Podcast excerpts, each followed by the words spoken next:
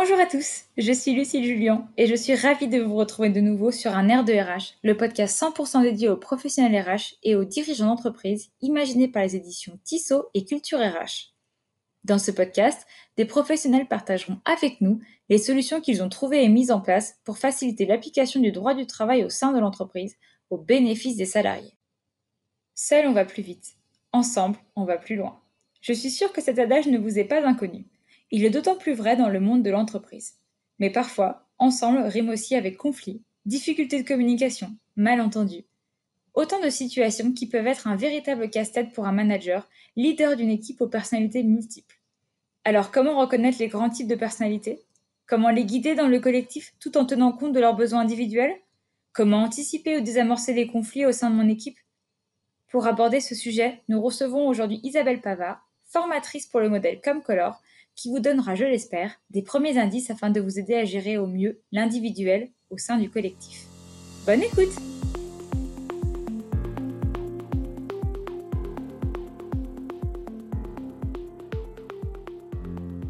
Bonjour Isabelle. Bonjour Lucille. Merci beaucoup d'avoir accepté notre invitation. Bah, c'est avec plaisir. Tout d'abord, est-ce que vous pouvez vous présenter, s'il vous plaît?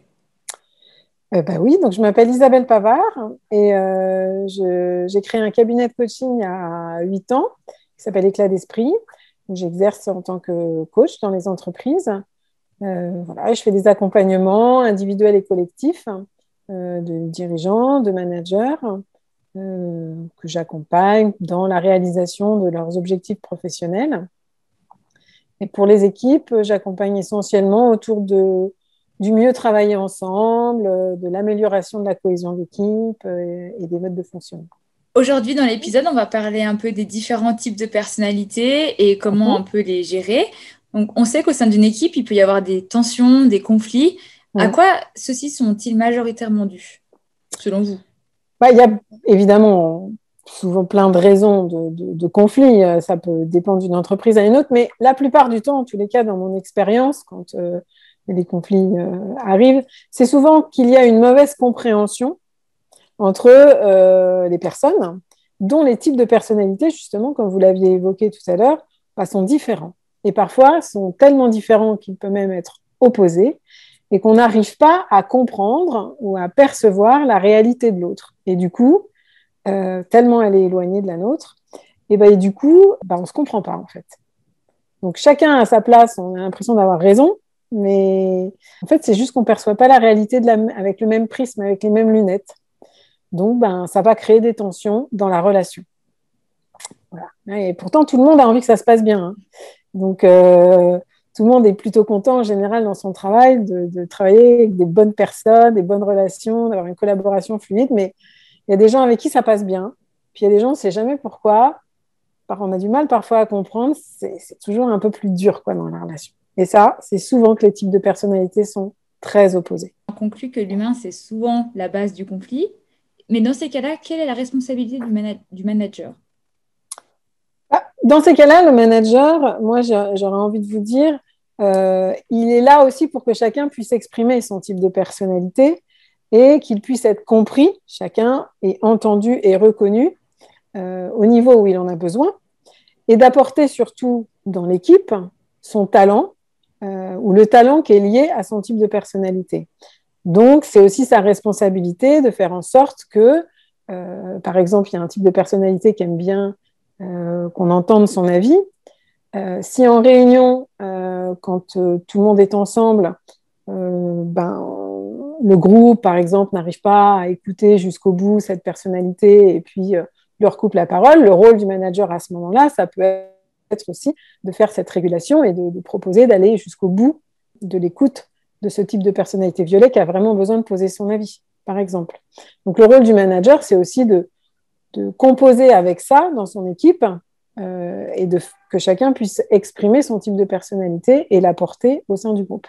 Et peut-être d'expliquer aussi euh, qu'est-ce que ça apporte euh, d'entendre cette personne dans le projet ou dans la réunion qu'on est en train de faire si je comprends bien, dans un monde euh, professionnel idéal, c'est au manager d'adapter son management en fonction des personnalités qui composent son équipe. Alors, ça, c'est sûr que euh, quand un manager a cette capacité-là, ça va beaucoup fluidifier les relations entre lui et la personne. Ce qui est plus difficile, c'est dans le groupe, parce que dans le groupe, il y a plusieurs types de personnalités. Donc en one-to-one, plus le manager va manager ces personnes en prenant, en tenant compte de, ce type de, de son type de personnalité, plus ça va être fluide, plus ça va être facile. Et plus euh, la personne va être dans la performance, dans sa propre motivation, en fait.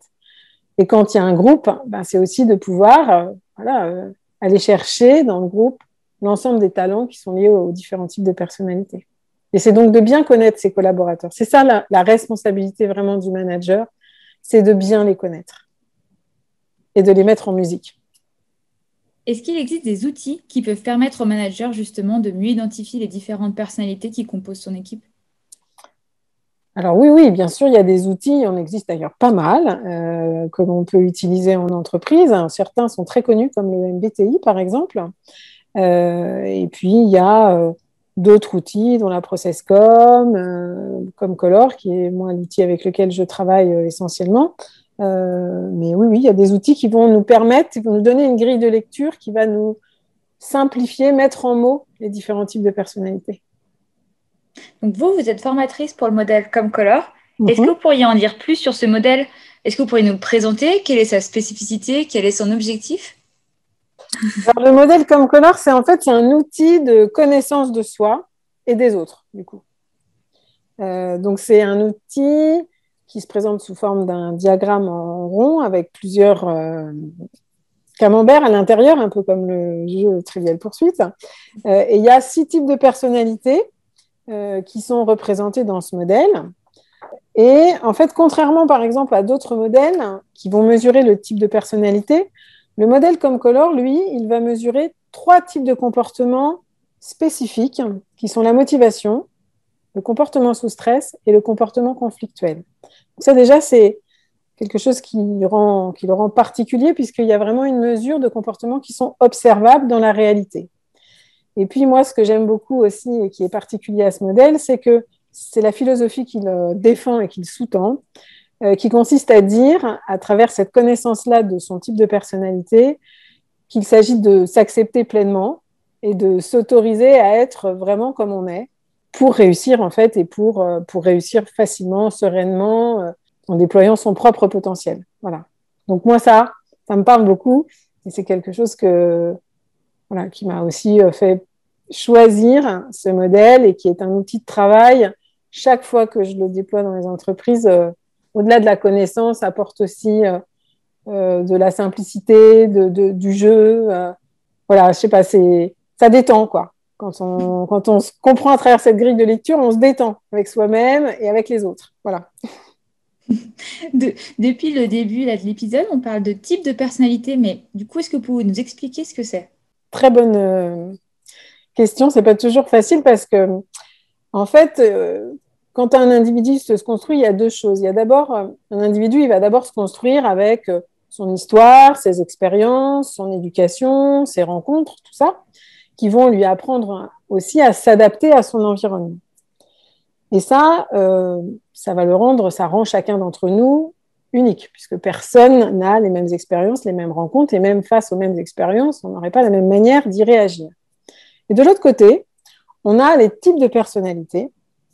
Et en fait, les types de personnalités, ils sont communs à tous les individus, puisque ce sont des comportements qui sont mesurables et observables, donc, ces comportements, on va pouvoir les retrouver dans plein de personnes différentes. Euh, comme par exemple, qu'est-ce qui me motive? Qu'est-ce qui me met sous stress? Ou comment je réagis quand le stress arrive? Comment je réagis quand je suis dans une situation conflictuelle? Qu'est-ce que j'apporte euh, comme comportement ou comme talent dans une équipe? Ça, c'est des choses qu'on va retrouver chez plusieurs individus. Est-ce que vous pouvez donner les grands types de personnalités? Qu'est-ce qui les caractérise? Ben, les grands types, alors il y en a six dans ce modèle-là.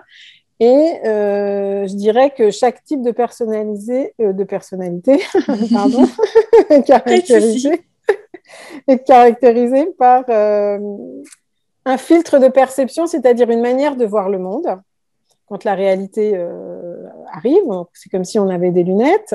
Je perçois le monde d'une certaine manière. Et du coup, comme je perçois le monde, je communique de la même manière. Donc, j'ai un mode de perception et de communication du monde qui est propre à mon type de personnalité. J'ai un comportement spécifique en équipe.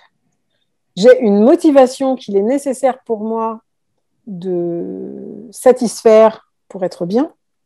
J'ai un comportement quand le stress arrive et j'ai un comportement conflictuel quand le stress devient intense. Donc ça, c'est vraiment les, alors je n'ai pas compté, mais euh, les euh, quatre ou cinq choses importantes euh, qui vont caractériser le, type de personnalité et surtout lui donner ce qu'on appelle sa dynamique en fait, nous permettre de comprendre sa dynamique parce que tout ça, bien sûr, est lié. C'est-à-dire que ma manière de voir le monde et de communiquer est liée avec mon besoin de motivation, est liée avec mon comportement sous stress et est liée avec mon comportement quand, y a, quand, quand le stress est intense. Voilà. Tout ça a une certaine logique, je dirais. Mais alors, comment reconnaître les différentes sources de motivation des personnalités et puis leur comportement sous stress? Bah, En fait, alors la motivation, ça se questionne. Le comportement sous stress, ça se voit. Ça s'observe dans la réalité. Donc, si on regarde les gens, on va s'apercevoir que plusieurs fois, euh, dans la situation de stress, ils vont reproduire toujours le même comportement. En fait, notre type de personnalité, il est tellement présent en nous qu'il nous pousse à agir au quotidien. Donc, on va le voir tout le temps.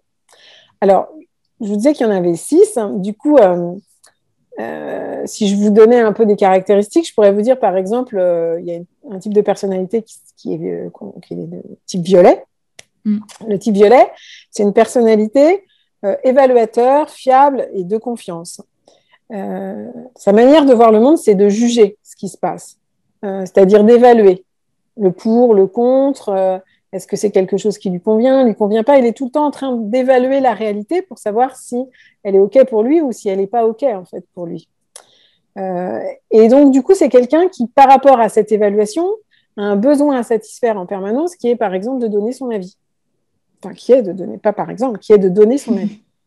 Quand il ne peut pas donner son avis, que son avis n'est pas entendu, alors il va devenir très exigeant sur lui-même et il va devenir très exigeant avec les autres. Donc il va, on va ressentir dans la collaboration avec un type violet, par exemple, de la pression, la pression de l'exigence. Et enfin, quand euh, le stress va devenir euh, de plus en plus intense, toujours parce que son avis n'est pas entendu, il va imposer ses convictions euh, dans des situations conflictuelles. Ça, c'est un type. Un autre type, c'est le type bleu, par exemple, qui est un, type de personnalité très compétent, logique, structuré. Lui, ce qu'il recherche, sa motivation, c'est la compétence, faire les choses bien, euh, même très bien, euh, optimiser l'efficacité. Tout ça, c'est des, choses qui vont lui parler. Et quand euh, le stress arrive, si on il n'arrive pas à être reconnu pour ses compétences, alors il va avoir un comportement de perfection. Tous ces dossiers, il va les mener euh, avec un niveau de perfection énorme, un niveau de perfection qui va lui demander beaucoup de temps, beaucoup de travail. Donc on va le voir euh, mettre en œuvre cette perfection.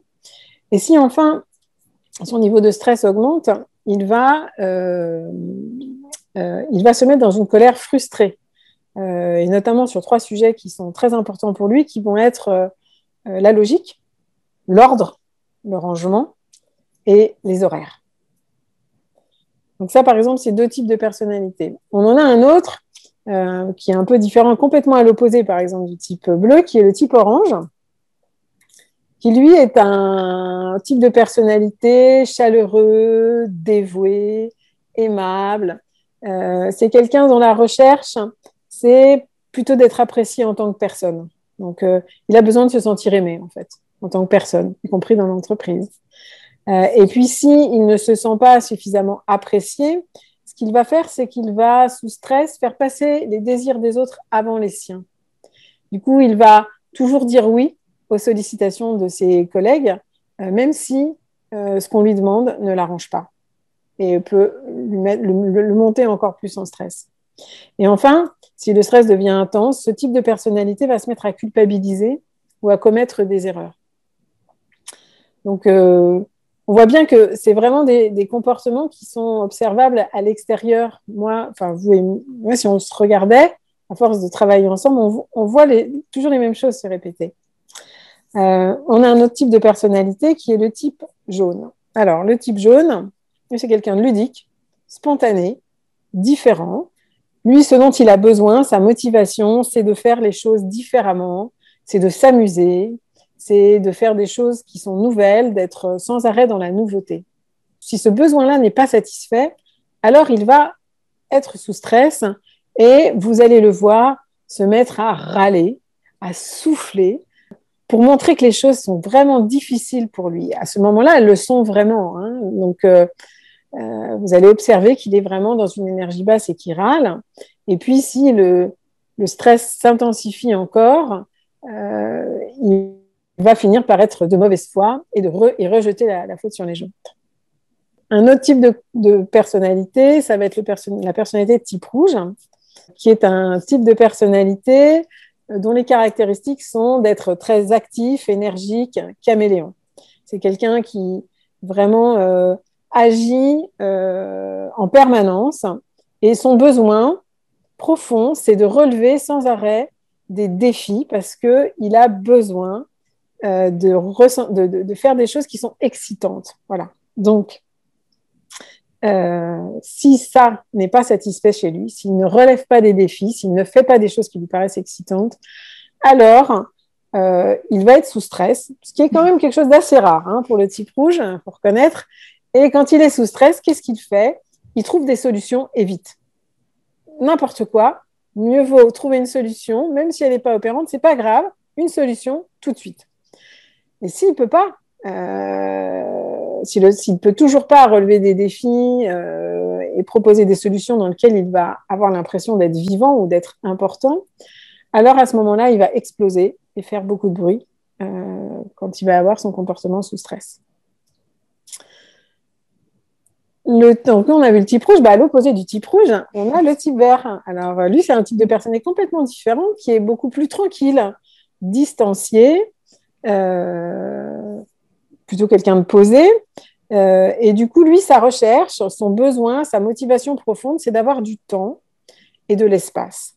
Parce qu'il a besoin de euh, se projeter dans l'avenir.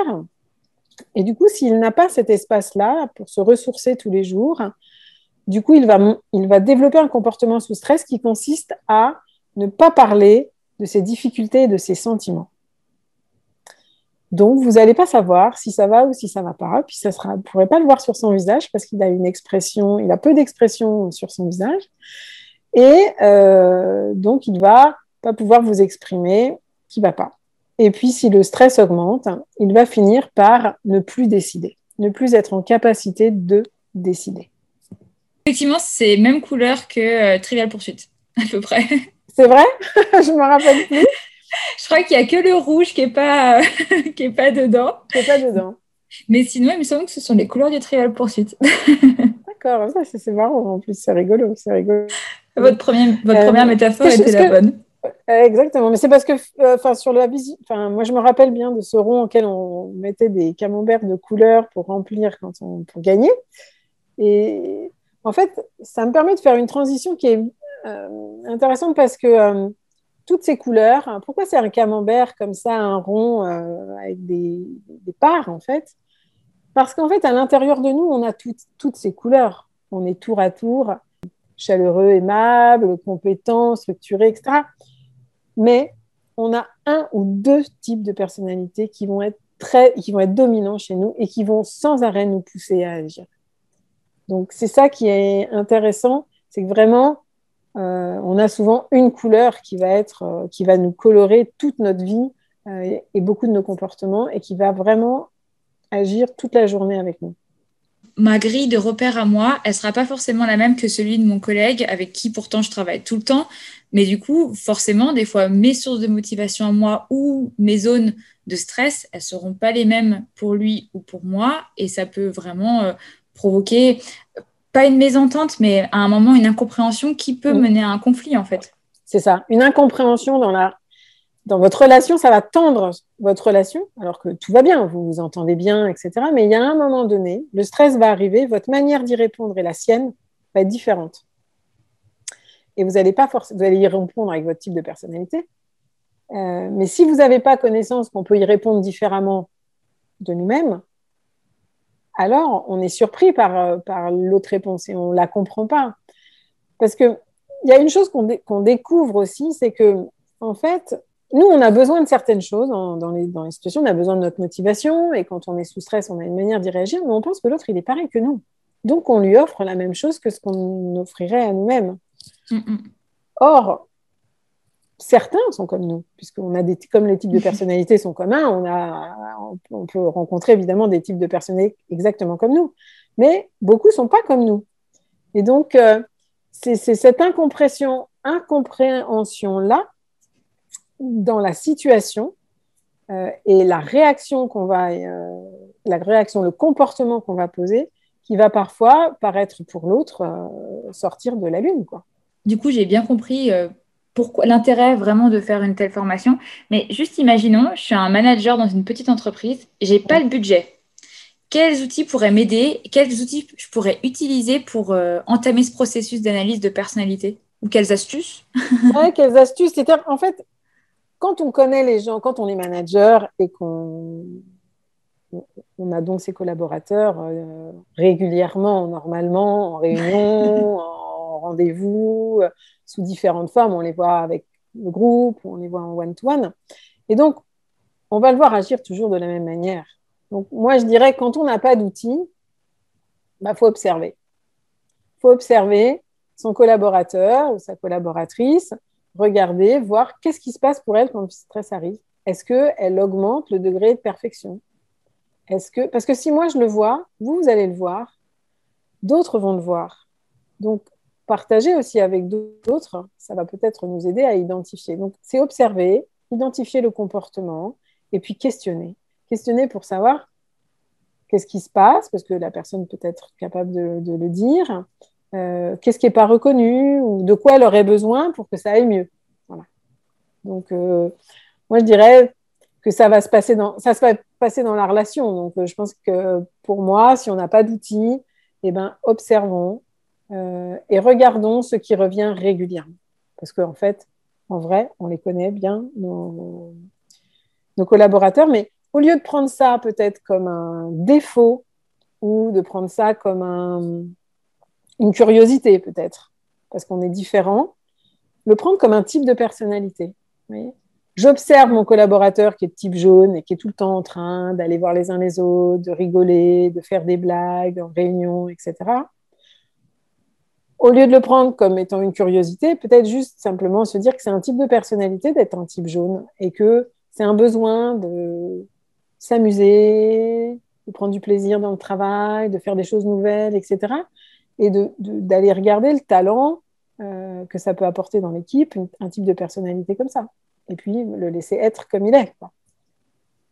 Mais alors là, du coup, avec la situation actuelle, euh, comment on peut maintenir ce, management individualisé en fonction des types de personnalités? Même comment on peut réussir à, repérer ces types de personnalités à distance avec que de la visio ou...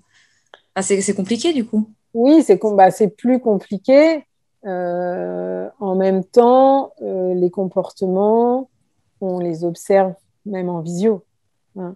Si moi je suis euh, de type jaune et que j'ai envie de faire une petite blague dans la réunion, qu'elle soit en visio ou, ou pas en visio, je vais la faire.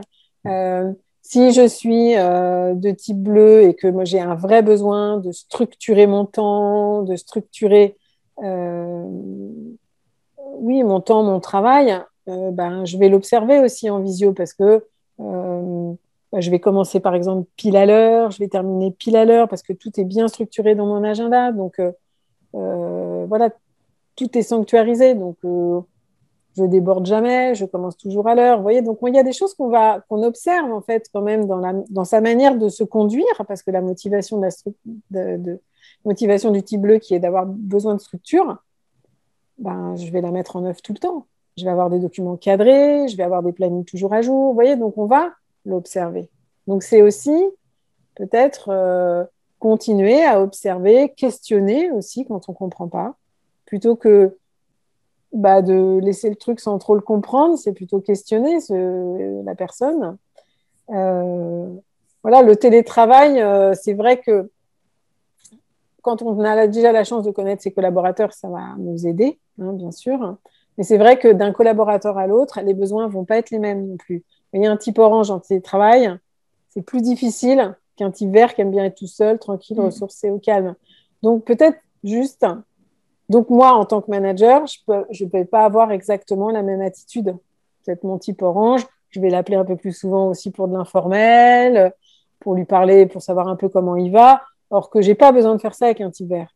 J'ai très content de d'avoir du temps pour lui. Euh, et par contre, avec le type vert, je vais lui donner des réunions, je vais caler des réunions avec des dates. Euh, et le jour où j'ai une réunion, je ne vais pas la décaler. Je vais essayer d'être là pour que euh, bah, le type vert puisse progressivement avancer dans sa démarche de travail et pouvoir me dire les difficultés qu'il a euh, à ce moment-là. Donc, en fait, euh, je vais un peu continuer un peu de la même manière quand même, parce que que je sois en télétravail ou pas en télétravail, c'est toujours la même façon de faire. Euh, ce qui est plus difficile, c'est peut-être si je ne les connais pas bien, mm. c'est de me rendre compte si j'intègre un nouveau collaborateur et que je ne sais pas du tout comment il est, là, c'est beaucoup plus compliqué. Et du coup, bah, un, un nouvel arrivé dans une équipe, c'est une nouvelle personnalité. Comment est-ce que le manager il peut l'aider à s'intégrer dans un collectif, donc dans une équipe qui est déjà formée? Et puis bah, du coup, par exemple, dans les conditions actuelles où on n'est pas en collectivité, justement, comment l'aider à s'intégrer dans une nouvelle équipe? Euh, bah, Il y a plusieurs façons de faire. Après, euh, chaque manager va aussi faire en fonction de lui et de son équipe. Euh, c'est sûr qu'il y a une période d'adaptation qui est nécessaire, de faire connaissance avec le groupe et puis euh, de laisser la personne aussi prendre sa place. Si on a déjà fait des types de personnalités, moi ça m'est arrivé dans, les entreprises pour lesquelles j'ai travaillé, qui sont mes clients. Chaque fois que chaque année, tous les nouveaux ils ont déjà fait la formation sur les types de personnalités. Chaque année, les nouveaux arrivants ont refait une formation sur les types de personnalités pour les nouveaux. C'est très sympa parce que du coup, ça permet aussi euh, bah, d'abord d'intégrer, de dire vraiment tu fais partie de l'entreprise, tout le monde fait ça et voilà. Et puis du coup, ça donne aussi des clés de compréhension beaucoup plus rapides de soi et de l'autre. Et du coup, moi, je trouve que ça participe à aider à l'intégration parce que euh, le temps de découvrir ses collègues, le temps de découvrir les uns les autres, ça prend du temps et ça prend plus de temps en télétravail, du coup, là pour le coup, je trouve, que quand on est tous en entreprise au même moment. Donc, euh, j'ai un client là qui a un collectif d'une vingtaine de personnes et qui me disait euh, j'ai deux nouveaux, ben, je vais peut-être leur faire faire leur profil, justement, comme ça, ils auront aussi un point commun avec l'équipe. Donc, euh, un point commun, c'est d'avoir une grille de lecture, par exemple, pour se parler de, son fonctionnement. Et ça va aider le travail collectif en fait. Pour euh, conclure l'épisode, quel conseil vous donneriez à un manager dont l'équipe est formée de profils vraiment différents, voire des profils complètement opposés? Comment est-ce qu'on pourrait l'aider à désamorcer des conflits ou empêcher qu'il y en ait justement? D'abord, s'il avait une, équipe composée de types de personnalités différents, je lui dirais bravo. Parce que comme chaque type de personnalité apporte quelque chose de, différent dans le groupe, euh, ça permet de constituer une équipe euh, performante, plus performante. Donc ça, c'est vraiment chouette. Après, je pense que pouvoir laisser chacun s'exprimer comme il est euh, et exprimer son type de personnalité, c'est quand même la meilleure manière de ne pas aller dans le conflit, en fait, parce que, en fait, il y a un lien entre si ma motivation n'est pas satisfaite, alors je vais coûte que coûte vouloir aller la chercher et donc, c'est ça qui va pouvoir me mettre potentiellement dans une relation conflictuelle. Donc, finalement, essayer de satisfaire ou d'aider la personne à satisfaire sa motivation, ça va grandement euh, détendre la relation parce que tout le monde va être dans un comportement de coopération, d'ouverture, etc. Donc moi, c'est ça que je conseillerais, euh, c'est questionner, euh, pour comprendre les collaborateurs, de la, quelle motivation ils ont besoin et essayer de voir comment il peut la trouver dans le groupe, dans le projet, dans l'équipe. Vous n'êtes pas obligé de répondre à ma, question, mais j'en ai une nouvelle qui m'est venue en tête. pour vous, il vaudrait mieux une équipe composée de profils complètement différents ou alors des profils plutôt similaires? Moi, moi j'aurais tendance à dire que, alors, j'aurais tendance à dire que la différence dans une équipe, euh, ça va apporter des talents différents. Donc, c'est important d'être complémentaire. Si on est tous pareils, euh, je pense que c'est moins riche. Mais c'est un point de vue. Hein. Euh, c'est un point de vue, puis c'est aussi de l'expérience. Là, j'ai un collectif, j'ai travaillé qui est un, un, CODIR, et ils sont, ils sont peu parce qu'ils sont cinq, et mhm. euh, ils ont des types de personnalités différentes. Et en fait, bon, c'est pas forcément toujours facile, mais en même temps, c'est très riche. Donc, euh, moi, je, je, je, je, trouve que cette version est, positive et que quand on apprend à se connaître, on apprend aussi sur soi, du coup, par différence avec l'autre. Donc, euh, voilà, c'est toujours. Euh, moi, je, moi je, je, suis plutôt pour cette version-là. Maintenant, euh, on recrute aussi des gens avec des compétences. il y a plein d'autres choses qui vont rentrer en compte dans un, dans un recrutement, hein, entre des compétences, des expertises, des compétences relationnelles, etc. Mais plus on a de type de personnalité, plus c'est varié et plus ça va donner une bonne dynamique. Une fois qu'on a bien trouvé le rouage, c'est quand même euh, assez fructueux.